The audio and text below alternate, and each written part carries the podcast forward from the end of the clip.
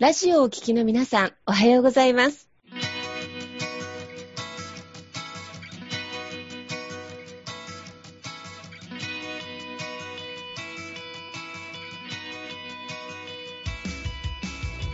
FM 那覇より毎週日曜日9時30分からお届けしております坂本典彦のラジオ経営塾が今日も始まりました。この番組は20年間で1万人の起業家、経営者を指導してきた坂本典彦先生があなたの経営に役立つヒントや最新の情報をお届けする番組です。坂本典彦のラジオ経営塾、今日も最後までお楽しみください。今日も始まりました坂本典彦のラジオ経営塾。パーソナリティは私中田民子と根葉智美がご一緒させていただきます。では坂本先生、根葉さん、今日もどうぞよろしくお願いいたします。はい、よろしくお願いします。よろしくお願いします。早速なんですが坂本先生。たまにね、今から起業を考えられている方とか、あと起業してしばらく経って人を採用していきたいとかって、もう経営度に乗っかられるね、起業家の方とかが、では経営者になるにはどうすればいいのかっていうね、ご質問、先生もよく受けられると思うんですけれども、今日この辺ですね、じっくりお聞かせいただこうと思います。経営者になるにはどうすればいいかということでよろしくお願いいたします。はい、ありがとうございます。そうですね、経営者になるにはっていうところでですね、まあこれからね、経営者、もうすでにやってる方もいれば、ね、独立されてね、個人事業とかされてる方もいらっしゃると思うし、まあまだね、これからご自身で勉強してて将来経営者になっていきたいという方もね、いらっしゃると思います。で、そのためにね、私がお伝えしたいのは、まあ5つのね、才能を磨いてほしいなというふうに思っておりまして、で、まあ、この5つのね、まあ、才能って何かというと、1つ目がですね、誰よりも、まあ、熱い志があること。で、2つ目が、まあ、人に伝えられること。で、3つ目が、まあ、人の話をよく聞けること。で、4番目が、まあ、弱みをさらけ出して、弱みを伸ばすこと。で、5番目が、まあ、数字に強いことというね、まあ、この、5つがあります。で、これをね、ちょっと今日、お話できたらなというふうに思ってますんで、よろしくお願いいたします。お願いします。はい。で、まあ、これね、まあ、お伝えしたいなと思ったのが、結構、まあ、先ほども言ったように、まあ、経営者になりたいね、まあ、独立するとかね、で、まあ、個人事業でね、なったりとか、フリーランスになったりとかあるんですけど、経営者ってなると、またちょっとフェースが変わるというか、で、個人事業でやってて、そのまま経営者になるかというと、なかなかならないんですよね。やっぱりその意識的に、その経営者になるっていうね、より事業を拡大させるとかっていうのを、やっていかないとなかなかその経営者になれないので、なんで、まあそういうね、方のためにね、今日ちょっとお話できたらなと思います。で、まあこれからね、例えば、あと、会社をね、まあ事業承継されるというような方もいらっしゃるかなと思います。ね、お父さんとかね、ご家族が、まあ会社をやってて、で、自分がね、社長になるっていう時ですね。で、この時にも、まあ大事なポイントですね。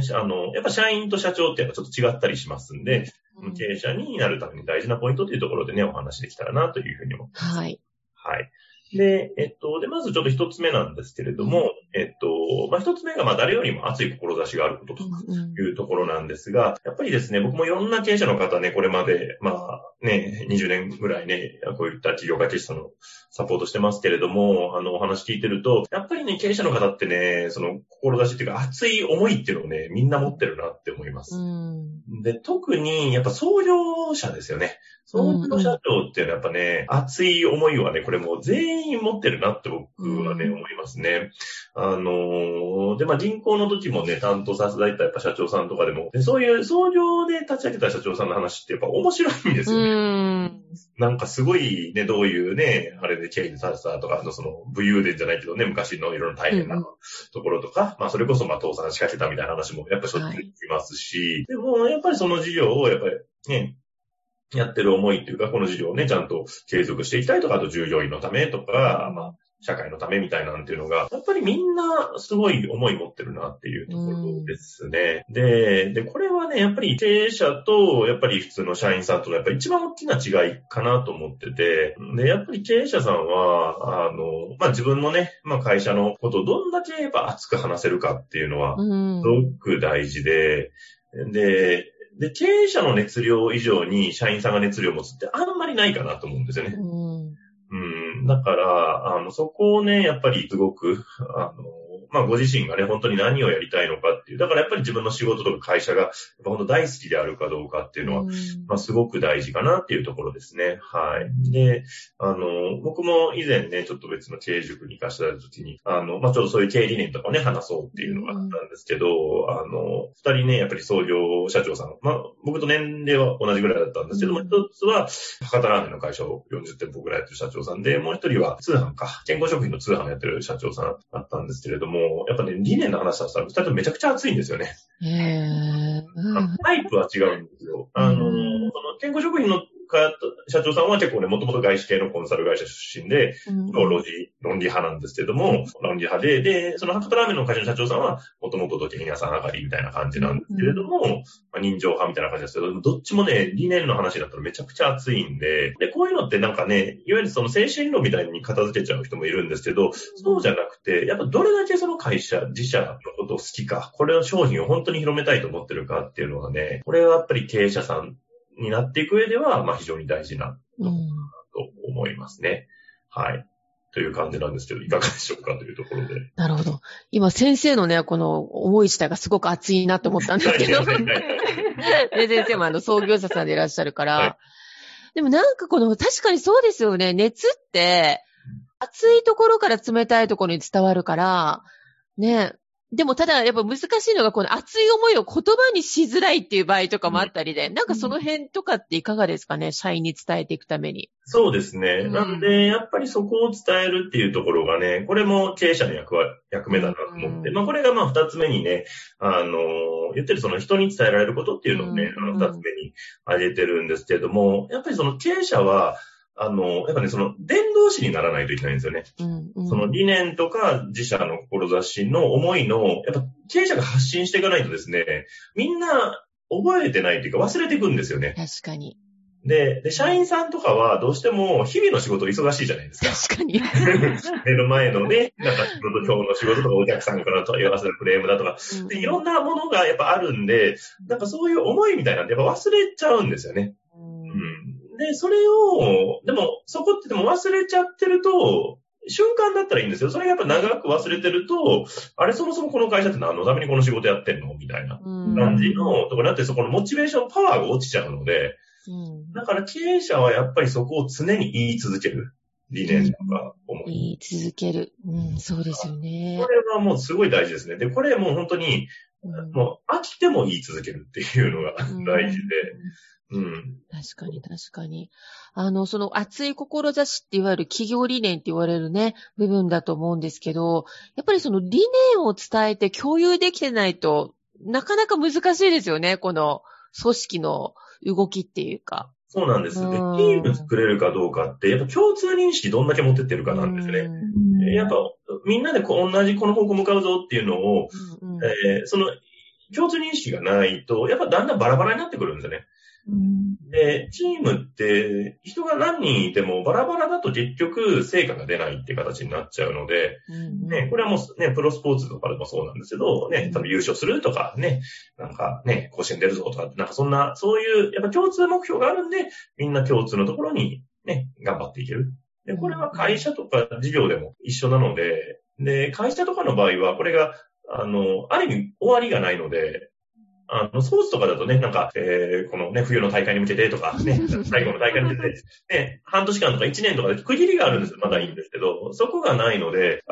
ずっと続いていくので、なんかそこの、まあ、モチベーションというか、まあ、なんで、まあ、その人のね、人生観とかとちゃんとマッチしてるかどうか大事なんですけど、でも経営者は常に言い続けるっていうのは、これは本当に大事なところだなと思いますね。こう、胸に秘めてるだけではなくて、アウトプットとしてきちんと伝えられるっていう、努力やっぱ必要なんですね。めちゃくちゃ大事です。で、言わなくてもわかるだろうはわからないので。言わなくてもわかるだろう。多いかもしれない。言わなくてもわかるだろうみたいな感じに、まあもうそれが、まあ文化のレベルになってれば、まあ言わなくてももうわかるだろうまでいける可能性はゼロじゃないんですけれど、やっぱり最初の段階は特に、例えば社長がよくあるのがね、事業承継とかで社長が変わったとかになるときに、やっぱ新しい社長の考え方って一回言ったぐらいじゃわかんないんですよね。そうですよね。それを、もう何十回何百回。で、あとは言うだけじゃなくて、それをちゃんと体現した行動を経営者自身がやってるかどうか。ね、ここがやってないと、なんかあの人口だけだなみたいになっちゃうんで。なるほど、なるほど。そうするとあれですね、その言葉にすることで、もちろん対社員さんにね、気持ちを固めてっていいパフォーマンスをしてみんなで利益を上げるっていうのも、またそれと同時に社長自身が自分の言葉を聞くことでマインドセットしておくっていう、二つの効果がありますね、思いをまた。ありますね、はい。で、やっぱりそのね、チームが本当一体となっているから、その社長以外にもそういうのを語ってくれる人が出てくるかどうか。なるほど。これ、うちもようやく3年ぐらいやってて、ね、うちの今奥さんがね、結構、仕事手伝ってくれる。うちの奥さんが結構それをやっぱ言ってくれるなっていうのが、今僕以上にね、うちはね、内部で会議やるときは、常にね、理念の読み合わせっていうのをやってからやるんですけど、僕が忘れてるときがたまに最近あって、それが、うちの奥さんの方が、ね、ちゃんとフォローしてくれて、みんなでね、読みましょうっていうのを言ってくれたりとかするので、そういうふうな、でもそこまで来るのやっぱ3年かかりましたから。なるほどですね。一朝一夕ではないですね。その積み重ね、それこそ雨粒が岩を溶かすぐらいな毎日のことなんですね。もう本当そうですね。だからこれ社長が諦めるともう誰もやらないので、こういうね理念とか思いを伝えるっていうのは、いやこれ大きいですね。あともう一個大事だなと思う。やっぱその会社の歴史をちゃんと伝えるっていうのもすごい大事だなと思いますね。社歴ですね。社歴ですね。要は。特に社歴長くなればなるほど、新しく入った人って、なんかもう、この会社って、もう、大昔から存在してるみたいな、なんか自然に存在してるもんみたいな。なるほど。思っちゃうんですけど、そんなわけなくて、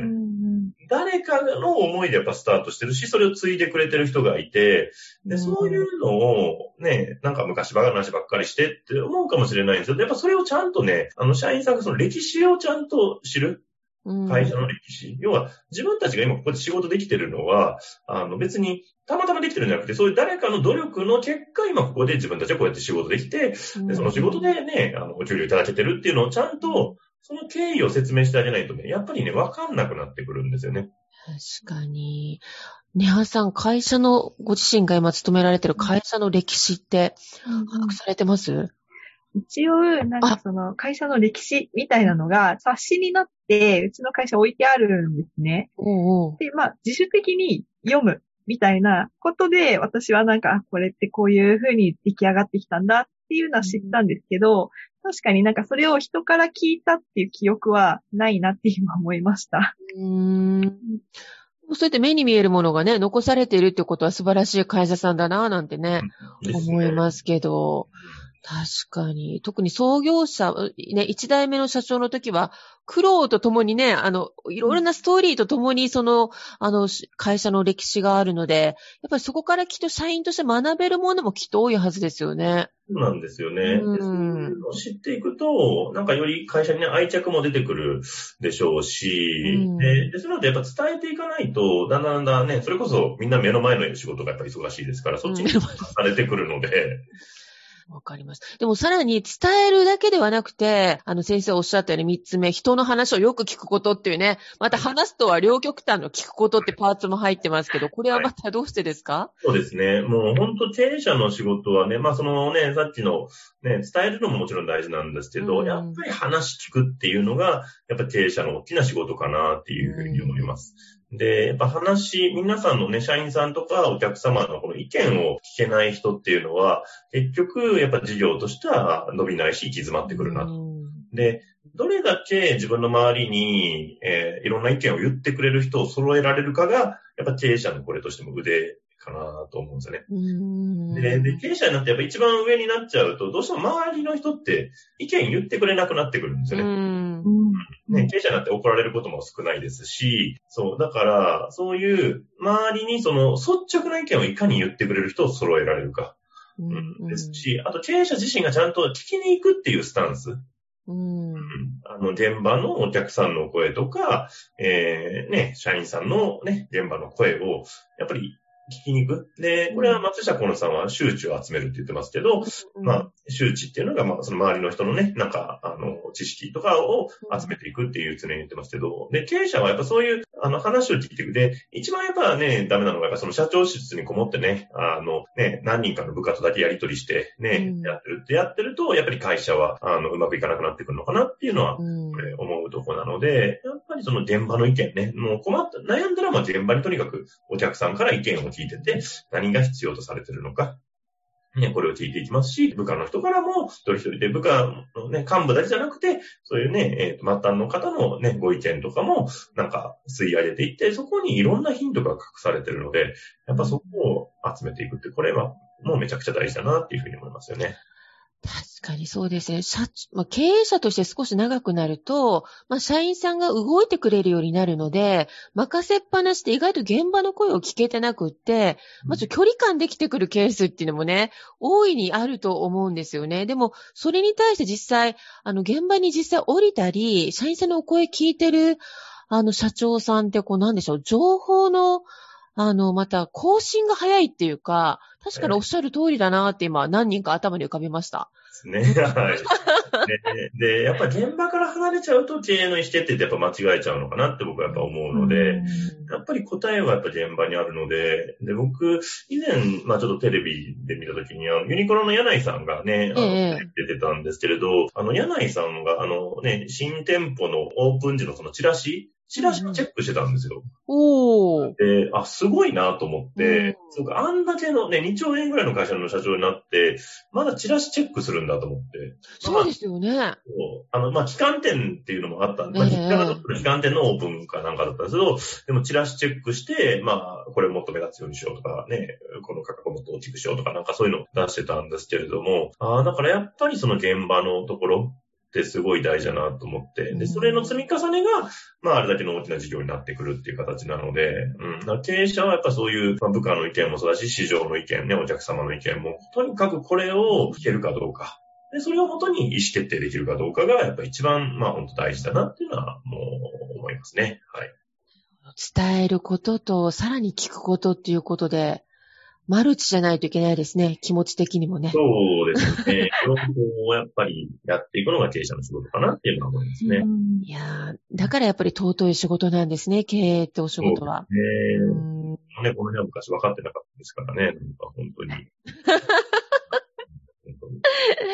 なんかそこ、今、でも先生今ね、4つ目の項目にね、当てはまりました。ちょうど今の先生のね、僕の、なんか失敗がありましたみたいな。4つ目が確か先生、弱みをさらけ出し、強みを伸ばすことっていうね。そうですね。はい。ここもすごい大事で。で、経営者っていうと、どうしても、なんか強くないといけないって、どうしても思いがちなんですよね。で、まあもちろんそういう時期も大事です。ちゃんとしっかりするのもあるんですけれども、ただ、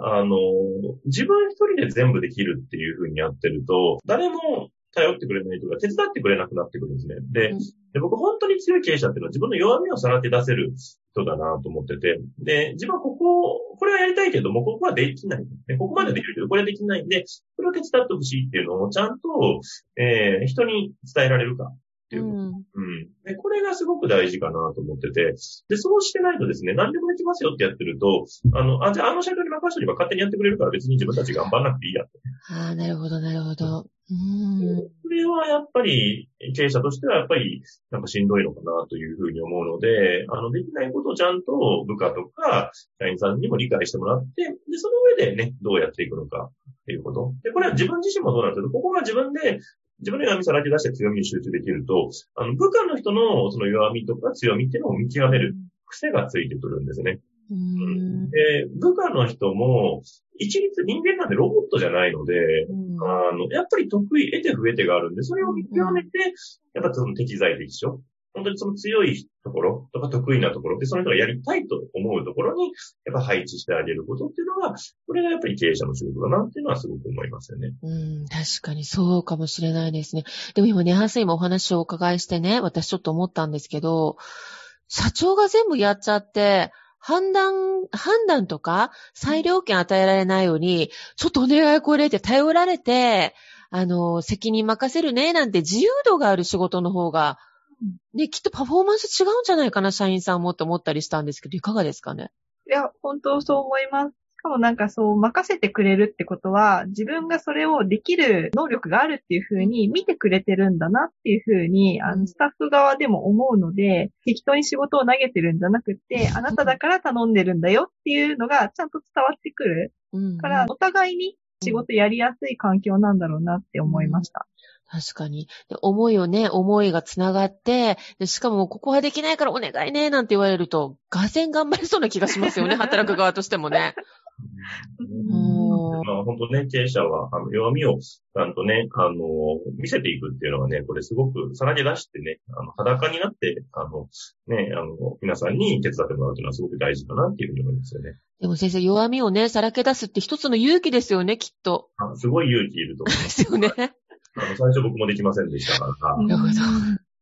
やっぱりこれが、その経営者のその境目なんですね。このね、ポイントがね。はい、なるほど、なるほど。さらにね、やっぱり5つ目、確かにと思うんですが、経営って数字ですよね。そうですね。はい、数字に強いことということで。はいで、ここは数字はやっぱりちゃんと読めないと経営者としては体制しにくいかなっていうのはすごく思います。はい。で、特に個人事業の方とかで、やっぱりね、その財務とかその数字が読めないっていう方は結構多いなっていうのも最近いろんな方指導してると思うんですけど、で、自分の経営状態の数字、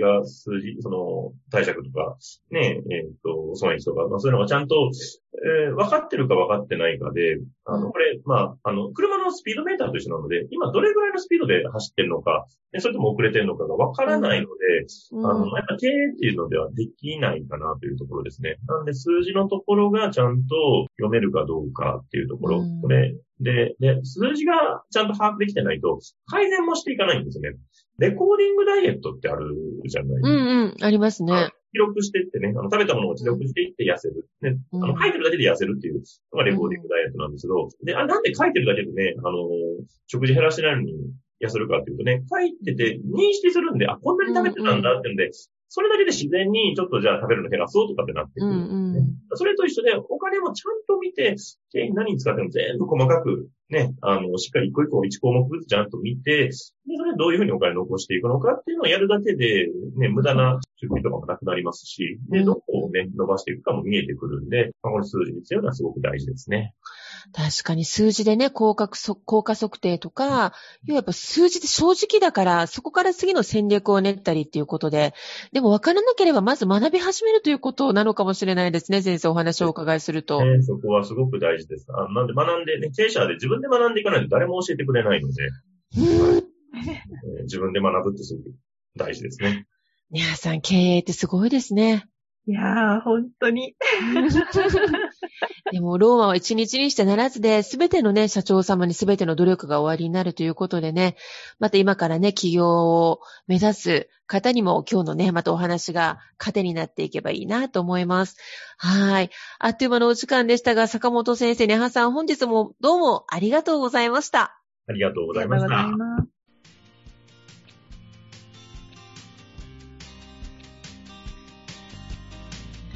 この番組では起業や経営についてのご質問を募集しております。こんなことで悩んでいます、こんな場合はどうしたらいいの、などなどご質問がありましたらぜひ番組宛てに送ってくださいね。はい、質問の宛先は立志財団のホームページよりお問い合わせの欄からご質問ください。その時にはラジオ経営塾についてとお書きください。またツイッターでも質問を受け付けております。ハッシュタグラジオ経営塾をつけて投稿してくださいね。この番組は沖縄の起業家や経営者のビジネスの成功に役立つ内容をご紹介しております。また来週日曜日9時30分よりラジオ経営塾でお会いしましょう。皆様楽しい日曜日をお過ごしください。